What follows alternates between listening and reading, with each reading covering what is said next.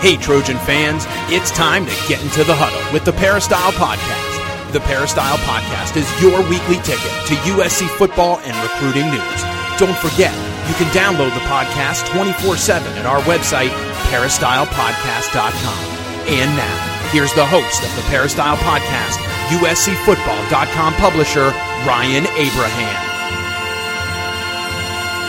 Hello, Trojan fans. Welcome to the Peristyle podcast on a Tuesday. Getting ready to talk some USC football. Of course, the Trojans beat Colorado 21 to 17. We're bringing in Dan Weber, USCFootball.com beat writer and columnist, talking about the game, answering all your questions. You can email us podcast at USCFootball.com. Uh, call us at 641 715 3900, extension 816 646 or go to our website, peristylepodcast.com. All the information is there. You can also leave a voicemail right from that page. If you would like to subscribe on iTunes, that's a great way to consume the show. You can leave us positive feedback. That always helps. Uh, iTunes.com slash peristyle podcast. We're also on the Google Play, on Audio Boom, on Stitcher Radio, on TuneIn. So different apps for podcasts. You can check out the Peristyle podcast and tell your friends if you have a USC Trojan fan that's a friend of yours. Let them know about the Peristyle podcast. Hopefully they like it as much as hopefully you do. Uh, well, let's bring in Dan Weber to talk about USC and Colorado. Hey, Dan, what's going on? Oh, no, we're moving in the right direction, I guess. Uh, you know, one of those, uh, it'll take every little week as it, as it happens. And, uh, every time you, uh, you survive and, and advance and they're in that, in that kind of a mode, you know, where, uh, it's kind of sudden death, a little bit like last year uh, you just hope you, uh, you know, you get better enough and you don't turn the ball over so much that your improvement gets, uh, you know, gets washed away. But, uh, uh, again, moving in the right direction with a chance to get a little momentum going after, you know, having a season start that gave you no chance probably to put any momentum, uh, into the, into the year. And, uh, you got to kind of make it yourself now. Yeah, USC doing their best to try to to right the ship. Obviously, it was a tough tough go through the first uh, few weeks of the season, but you know the record is even at three and three now, and something you didn't think, Dan, starting off you know zero oh and two in the conference, that USC would be right in the mix as far as the Pac-12 South goes again. And I know a lot of USC fans wouldn't be happy, kind of backing into a Pac-12 South title again, but of course you'd have to go on some kind of great run at the end. But with everything that's happening in the Pac-12, there's Washington and kind of like everybody else. It's all wide open now in the Pac-12 South. Yeah, I mean it's it's what I think some of us saw. I mean, certainly I did. I I was extremely unimpressed with with Stanford. Unfortunately, USC played like they thought Stanford was still Stanford and and blew that you know just not even uh, no kind of an effort that you know wins that game. You'd love to have a chance to play it again. Obviously, Stanford's two uh, starting cornerbacks are gone, and they got nothing behind them, and everybody's just throwing the ball and killing them. Uh, but uh, you know, you do look back and say, "Geez, what if Sam would have been starting all year? Wouldn't have probably helped them all that much against Alabama." But you know, it might have been the difference. And and and uh, you know, in the Stanford game, I, I think without a doubt, uh, you win that game if if Sam is playing the way he's playing now, which gives him then a game head start to go into Utah and and probably change. I mean, you know, when you lose with seven, 16 seconds to go, you could always look back and say, "Gee, you know, one play." Uh, so you know, what would have been the difference? Well, they'd have been five and one, and I don't know, would they be ranked what number like seven, eight, eight, nine in the country, something like that, probably. Uh, and it is the same team. You know, they make a lot of mistakes. Uh, uh, you know, they've got some young people at, at you know at, at places, but uh, uh, you know, this isn't a team that can't go in there and say, "Hey, they ought to win this game, or they ought to win this game." And when you look at what's happened around the, you know, the rest of the world with, uh, you know, everybody thought the finish, the final three games were going to be just beyond belief. And now you look at where Oregon and uh, UCLA and Notre Dame are, you think, hmm, that changes uh, things. So now USC just has to do their part and just keep getting better and playing with more confidence. And the coaching staff has to, you know, play it the way they've you know, especially I think the the way the offense is kind of you know rounded out into.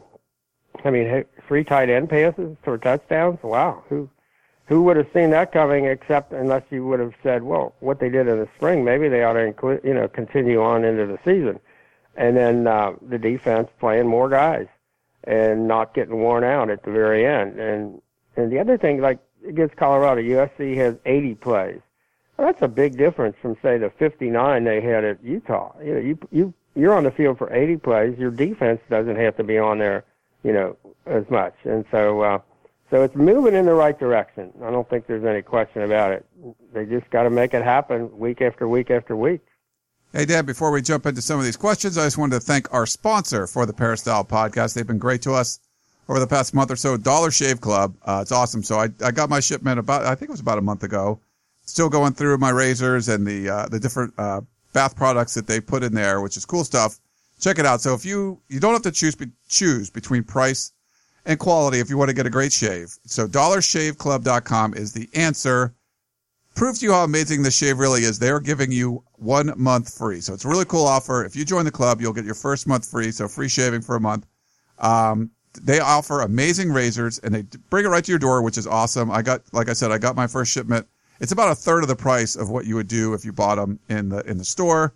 Uh, but I've loved using the product so far and I keep using them. Uh, it's great stuff. So you don't want to hassle with drugstore razors that are locked behind the bulletproof glass and all that crap. Yeah. Join the club and you'll never have to deal with that again. I love my shave. Uh, the executive blade with Dr.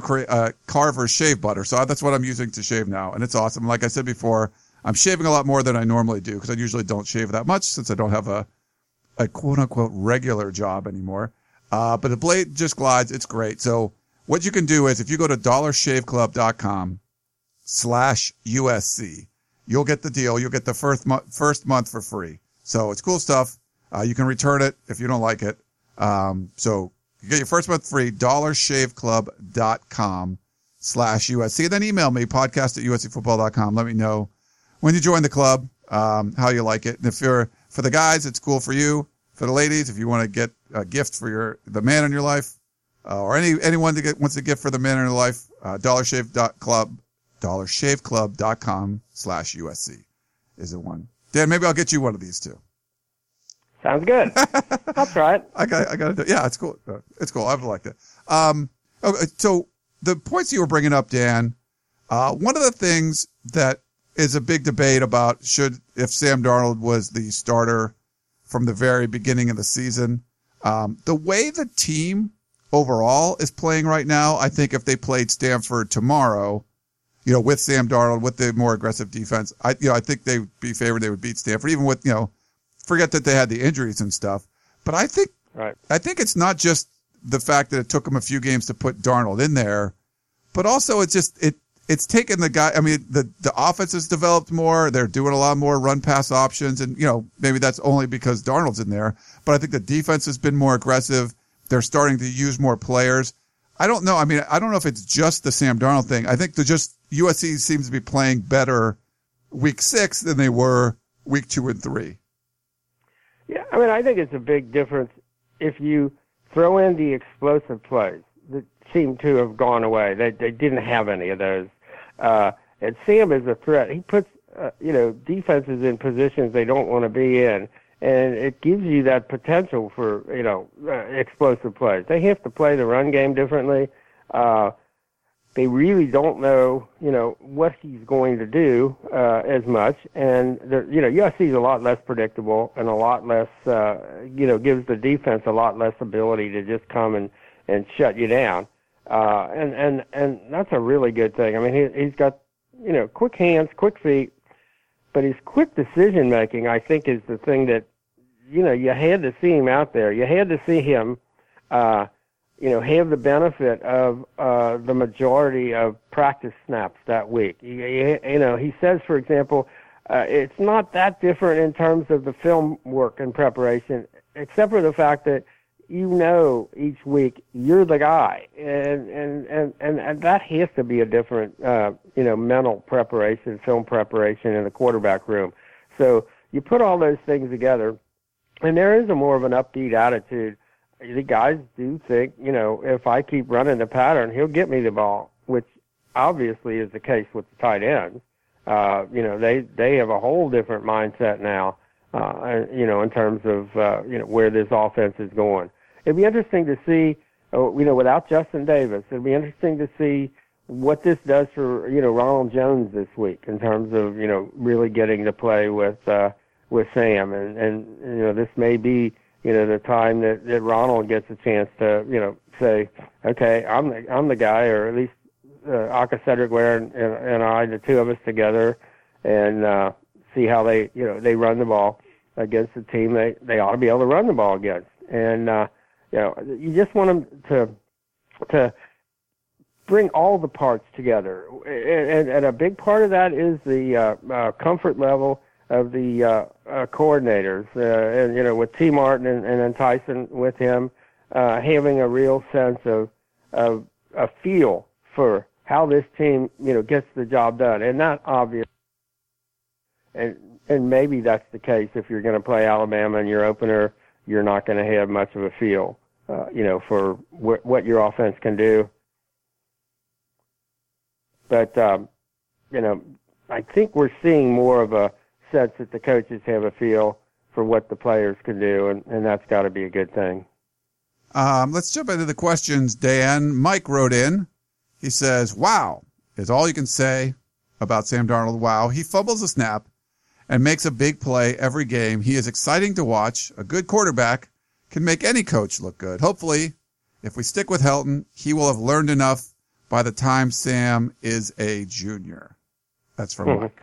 Well, you know, somebody's learned something. Sam is now you know, the top ranked quarterback in the Pac 12 in passing efficiency, and he's the number eight quarterback in the nation in passing efficiency. That's almost unheard of for a redshirt freshman uh, who will be making his what fourth start uh, this week. I mean, that's just that's amazing, and especially when you're talking about you know sort of a gunslinger type, you know, guy, a kind of a Brett Favre-ish, uh, you know, character who you don't associate those kinds of passing efficiency numbers with. Uh, so pretty m- remarkable what we're seeing, uh, you know, with Sam Darnold uh, out there. And he he made, I guess, the eight great eight quarterback list, uh, the Davy O'Brien Award uh, uh, quarterbacks uh, this week. Uh, so pretty amazing. another way to describe it. Uh, another Mike, he's uh, from Lantana, Texas, wrote in. Says, "Hey guys, great job. Thanks, Mike. Uh, I watched Sam, and something about his throwing motion. His arm action looks like he brings the ball down too low, and he's usually flat-footed when he throws. He still has a cannon, though. Do you think those different actions will hurt him down the road, i.e., Tim Tebow uh, Sam throws better already, uh, and it was a shame uh, shame to see him never correct his motion while in college. Huh? I would say Sam throws left-handed better than Tim Tebow if, if, he were out there. To be honest with you, yeah, I don't have a problem with it. I, I think he's got that quick release. Uh, he's got that that ball gets from here to there. When he cocks it, uh, it goes I don't think he I don't think he drops it too low. I think it, it gets to his ear and and and goes from there, you know, really quickly. Uh you don't see it get get batted down much. I mean, his quick feet obviously help him, you know, to find the the throwing lanes, but uh I don't I don't think I mean, I, you know, I was a, a baseball coach and, and, a, and a catcher and all that. I, he looks like he's got that kind of a catcher catch and throw release uh, where you just catch it and, and, and the ball has to be coming out immediately, kind of from your your you know your ear, and uh, I I'm okay with it. Uh, I mean, I, you know, I I don't think he changed quarterback's throwing motion uh, at this point in time. Uh, it just has to be good enough, and and and I probably don't see you know what you're saying. I, I just uh, I just don't think I do. Uh, it it'll be interesting. I mean, I, I I'd say the one thing that can be kind of an, a little bit of a negative on that on that throwing motion, uh, which is positive in almost every other way as far as I'm concerned, is you may not always put quite enough air under the ball on a really on the really deep balls because you you know you're basically you know it's the difference between making the throw from center field to the plate and making the throw you know from catcher to second base. It, it's kind of two different throws, and he's so good on on that you know direct uh, immediate throw. I mean it's why uh, you know he's able to throw the ball over the middle. It's why he's able to hit the slants, the quick stuff. Uh, and does he have to adjust maybe a little bit to put a little more air under the ball? Uh, you know, to me that would be a fine tuning rather than a, a changing of his motion. But uh, no, I, I'm I'm really good with his motion. Uh, you know, and you look at his passing efficiency stats, it, it's pretty darn good. All right, let's uh, let's play a voicemail question for you. Here we go. JD from DC. Uh, this week's question for Dan. Dan, uh, you've appropriately emphasized the many challenges of USC's very difficult opening five, six games, but I think one of the things we may have all overlooked is, in particular, the challenge that the first two games presented for player assessment. Uh, those games were such aberrations uh, that they made everybody look bad on the squad. Uh, but if you if you really look at performances the last couple of games, it's pretty obvious. Everybody knows Darnold should have been starting. Davis should have been getting more snaps. But uh, guys like Fatu, Lockett, Petit, uh, Deontay Burnett, uh, and Chris Hawkins, I think you're going to see them get many, many more snaps this weekend than they did, say, versus Alabama or Stanford. And as a consequence, you're going to see a very different and a much more um, uh, successful squad on the field uh, this weekend. It's, it's only now that it's becoming obvious who should be playing for USC. Yeah, JD, I think that the uh, Alabama game for sure skewed everything, and then their approach to the Stanford game, thinking Stanford was like mini Alabama or uh, Stanford of past years or whatever, I think really threw off the approach. So I think in both of those. Uh, I do think they looked much better. To be honest, they looked better in the summer uh, with the player run practices. They looked much better in the first couple of weeks of fall camp when they were competing before they had a depth chart. Uh, and I think once they developed the depth chart and the practices became more kind of, and I, you know, call them NFL like practices where they were spending time, you know, not competing so much, but getting ready for the Alabama game, or then you know after Utah State, getting ready for Stanford. Uh, they weren't in situations where they were competing, uh, and therefore the depth chart kind of got solidified. You know, once it was it, this was it, and uh, they uh, the smartest thing they did was that they uh, put up, they figured out how to get Sam Darnold into the mix with the short yardage and the red zone packages for him. So that got him in the game, on the field, in practice every week. But I think for a lot of those positions, it wasn't very easy uh, with what they were doing in practice to beat the guy out ahead of you or to compete for that spot. And they needed some games and some setbacks and some, okay, if this guy, you know, can't do it, what about this guy?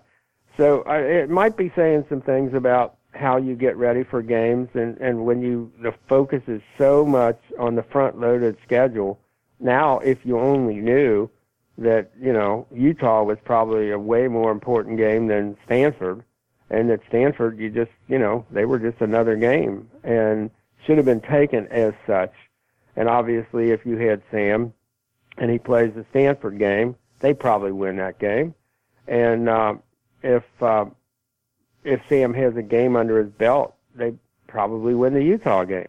And so, uh, yeah, I think uh, some of the assessments uh, were difficult to make once they got into the season. Uh, once you had to go against Alabama to start, and you know you thought, okay, Stanford's the best other team in the Pac-12.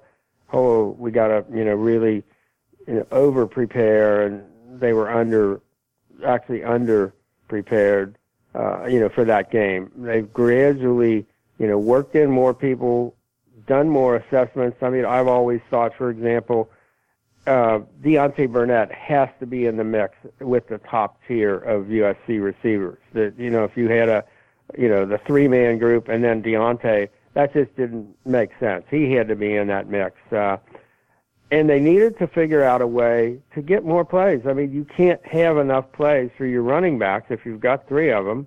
If you're only getting 59 offensive plays, that just that doesn't leave enough. Uh, so there were some rough edges they really needed to work out in terms of who should be on the field, when, and and, and where. And they're getting more to that, you know, that situation now where I think they kind of have a have a good feel for personnel, and the personnel have a good feel for for where they you know fit with this team. So uh, you know, it was it was an issue, no question about it, JD. All right, thanks for that one, JD. Uh, we have a question from Tarek. He says, should USC be a pass first team if Davis is not healthy? Seems like he is the only running back who can consistently find holes. No, I think uh, you know against Arizona, I, I'd like to see him be a, a Ronald Jones, uh, Aca'Cedric Ware run first run team if they could. Because then, then the passing game will really set up well. So I, I don't think you go into these games and say, for example, if you can't run the ball in the next three games in the Pac-12, you can't run the ball. You know, I mean, you know, we're not playing. You're not playing Alabama. Uh, you know, you're playing Arizona and Cal and Oregon.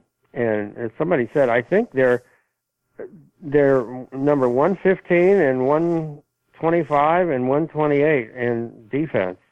And this week's NCAA stats. So, and I, I may be rushing to. I haven't haven't checked all of those numbers for those teams, but uh, uh, no, I'd like to see them really emphasize running the football. The passing game will take care of itself. If you put them back on their heels defending the run, uh, they're going to be able to throw the ball. That'd be the classic way USC really wants to attack you. So, so I, I think there might be times when you pass first to set up the run. I mean, we'll see about the whole, you know, the Washington game when that gets here.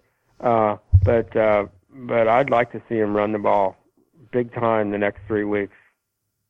Uh, DH had a question, Dan. He said, Coach Helton's passing remark in, in the post game presser got me pondering. How much credit? Ooh. I'm sorry? I said, ooh, Yeah. passing and pondering in post game. I'm thinking, wow, we got a guy from the P for sure. He's pondering. Yeah. With that question, huh? Well, he says, how much credit for the Trojans' evolving offense do you think should be attributed to Tyson Helton and Neil Callaway? With each win, is the Western Kentucky Brain Trust gaining more influence with Coach Helton?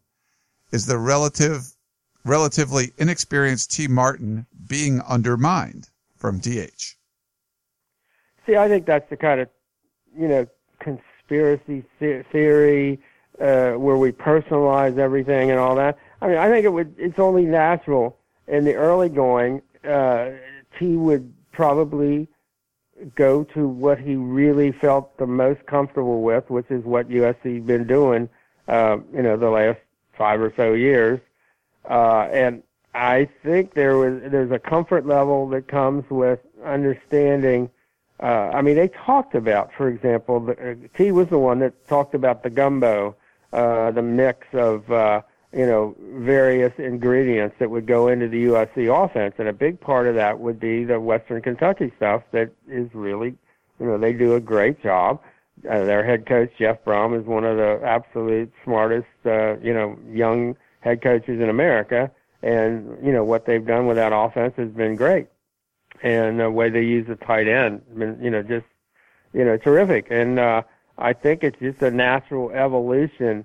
See, I wouldn't look at that as undermining. I would look at that as enhancing and improving, and and and the ability of everybody to uh, contribute, uh, you know, to the offense. And I think that's a great thing. Uh, you know, I wouldn't look at it like, oh, they're going this way, so he's you know down being downgraded or whatever. No, he's the offensive coordinator, and his ability to take advantage of uh, what Tyson and, and Neil Callaway and, and what they bring, uh, I think is a is a real plus for T.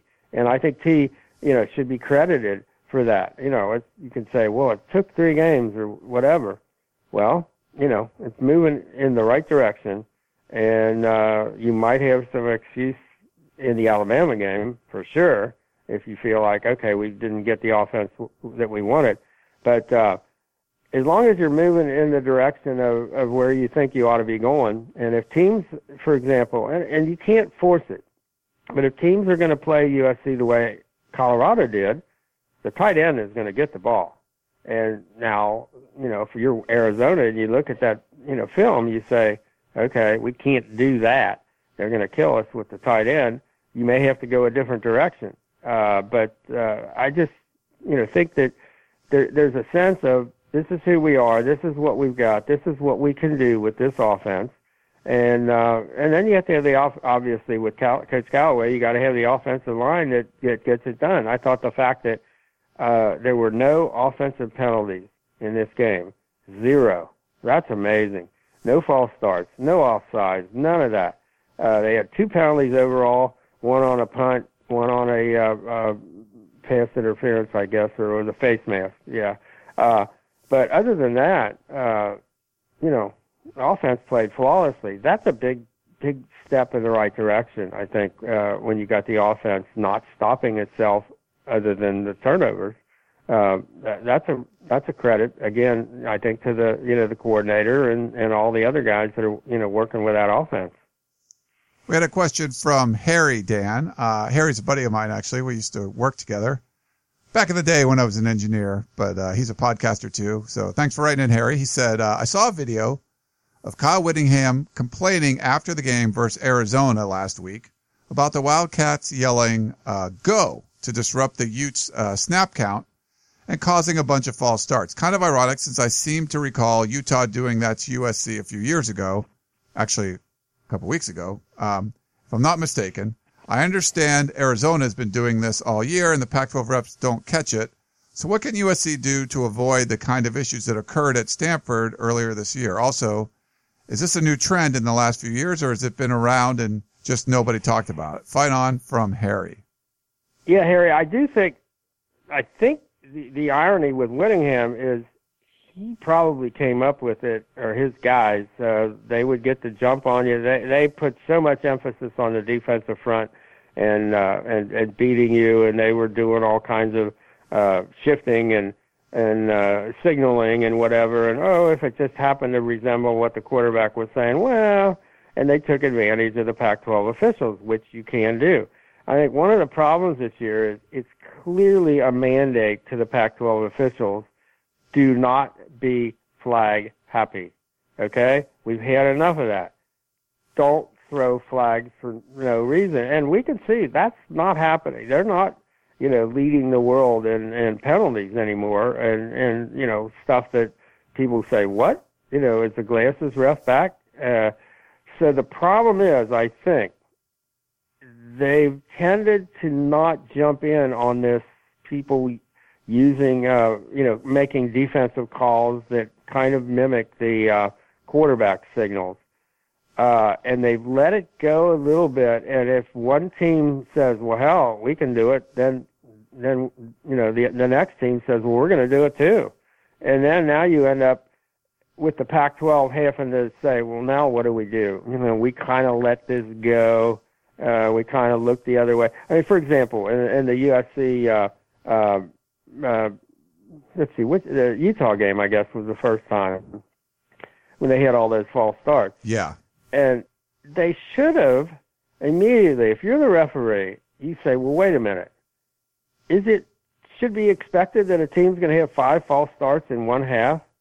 No, of course not. That's it. Nobody's that badly coached. Something's going on here. And, you know, especially if Clay makes it clear enough. Now, did he make it clear enough? Did he, you know, counsel them, threaten them, you know, give them the, you know, the kind of talk that Urban Meyer, you know, Jim Harbaugh or Nick Saban would have given them? Maybe not. Uh, I think that has to happen. You, you have to know if you're a Pac-12 official, there will be consequences if you allow defense to draw the offense off with, uh, you know, deceptive signal calling uh, that mimics the quarterback. So USC has to make a stand on that, and and you hope in the back and forth uh, with the uh, you know Pac-12 on on Sunday and Monday every week that they make that clear that we're not going to stand for this. And uh, you know, if you get one of them, you just raise hell and say, look, there will not be a second one of these. If we get false started because they're yelling, there will be consequences uh, to you and your crew.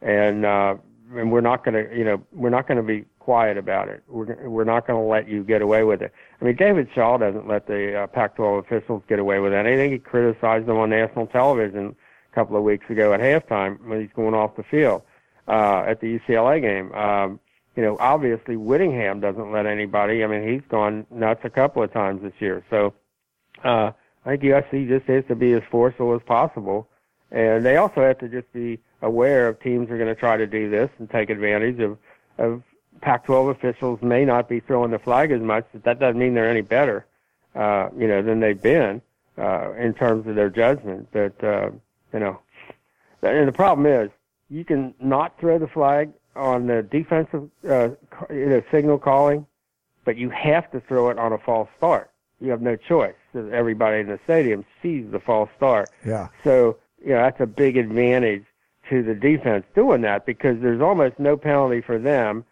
uh, and if they if they get lucky, the offense is going to get penalized. And uh, the the biggest difference USC has right now is with Sam Darnold in, they have the ability to overcome first and fifteen or second and ten, which they didn't have. Uh, you know, the first couple of games, they just they just didn't have the explosiveness that they've got now, and uh, so that evens it up a little bit. But again, you just can't let that happen, and you got to make the you know the officials uh, uh, you know well aware that, that we know if they're doing it, if the team has the ability to do it, you have to you know just immediately say you can't let this happen. You know, maybe we'll take one five yard false start, but we're not going to take any more. Well, it's going to play. I mean, it's a good question from Harry because because it's happened to USC already, and you saw the five um, false starts in the one half. And Then they made an adjustment, and that was on the road uh, at Utah. And um, I mean, you're talking about making some kind of adjustment with silent counts and things like that. And USC had to do that. They did it in the second half, and it worked pretty well. Um, they're going to be on the road at Arizona, and Arizona was just accused of this last week. So you would assume someone's done it to USC already, you know, allegedly, and then, you know, allegedly the team that USC is playing this weekend on the road they they did it last week. So certainly this is something that you know if you're Clay Helton, you have to bring up to the officials to start. Hey, you guys have to listen for this to happen because um, you know there's a lot of potential for this to you know to, to be going on. So if it does happen, you have to flag it right away so it, they stop doing it. Yeah, I think you got to point out to them, look, it's cost us one game already. We probably didn't raise enough hell. We're not going to take it anymore. To be honest, you have to call it. You have to stop it. We're not going to put up with it. Believe us, this is not, you know, happening. And you know, it, all you you don't even have to call them. Uh, you you could call them once, just warn them. Say, look, if you do this, we're going to flag you, and and make it clear, you know, before the game, you're not getting away with this. You know, Arizona's desperate right now. You know, I'd do it too. I mean, what else? They got nothing to lose. Uh, but uh, and again, USC now they've seen it, they know it, they understand it. They're not quite as you know the offensive line just looks like they settled in a little bit better right now, uh, and and they're not quite so jumpy. And I know people will uh, attribute that to uh, a personnel uh, change the last couple of weeks, uh, but uh, uh, they do look a little more comfortable. That, that they're not quite so easily, uh, you know, uh, jump, you know, pulled off sides. So that could help too. We got one last one for you. Earl in West LA. He said the last two weeks have turned the Pac 12 South landscape upside down. Colorado, Utah, and ASU are hanging on to precarious leads. How does the outlook for USC look for you now? Earl in West LA. And he said, P.S. Ryan, I hope you are picking USC to win this week for a change. Earl, I did. I, well, I haven't done my picks on the Pac-12 podcast yet against the spread, but I picked USC to cover the spread uh, against uh, Colorado, and then Juju Smith kind of ruined that for me. But um, we'll see. It's seven half point game this weekend. I'll probably still take USC and lay the points on this week. Yeah, I, I mean, how crazy is the Pac-12 South? If you look at the standings, you have Arizona State, two and one, Colorado, two and one, as the first two because they go alphabetically, and you think, wait a minute, those are the two teams USC just beat, and they're tied for first. I mean, is there another league in the country where you have the two teams that are you know tied for first, uh, along with Utah, uh, at two and one, have just been beaten by the team that's fourth, and you just think of it again. You, you know, you you can't go back and can't go back, but you have. How do you you know you think, gosh, if the Utah game would have been 17 seconds shorter, USC would have beaten all three of the teams tied for first. They wouldn't be all tied at, at that point, but the, the three teams tied for first, USC could have beaten them the last three weeks. So, yeah, there's USC sitting there at two and two, and clearly, I don't think there's anybody who wouldn't say if USC played all three of those teams again at a neutral site, they beat all of them. I mean, there's nobody that would say, "Oh, Utah's better." No, they're not better than USC you know, and you know Arizona State and uh, and I mean the amazing thing is Utah or USC against Arizona State's good starting quarterback could have named the score on Utah or on Arizona State, and they're still ranked. I mean they're five and one and flying high. I don't know if they've got any quarterbacks back left. I don't know what they've got, but here they are. You know, hobbling along, uh, a ranked team. I mean, I looked at the ESPN this week, and and they do their power rankings every week, and it's you know just who's the good team and who's better than who. And the guy doing the power rankings in the Pac-12 still has Colorado and Arizona State ahead of USC. And you think, why do they even play the games? I mean, anybody watching those two games, you know how much better USC, you know, the score might not have shown it, but USC's probably three touchdowns minimum better than uh, Colorado. And I don't even know what the number is with, with Arizona State. And yet the guy who specializes in the Pac 12 has those two ranked above USC in the power rankings. That's crazy. I mean, the power rankings are supposed to be right this week. Who's better than who? I mean, come on. Uh, it's just it's amazing. It's like you why play the games? You pay attention to the games. You know, like and I think the one comment was, but I'm kind of impressed with USC's defense against Colorado. And you think, oh, the 539 yards on offense wasn't okay for USC against Colorado.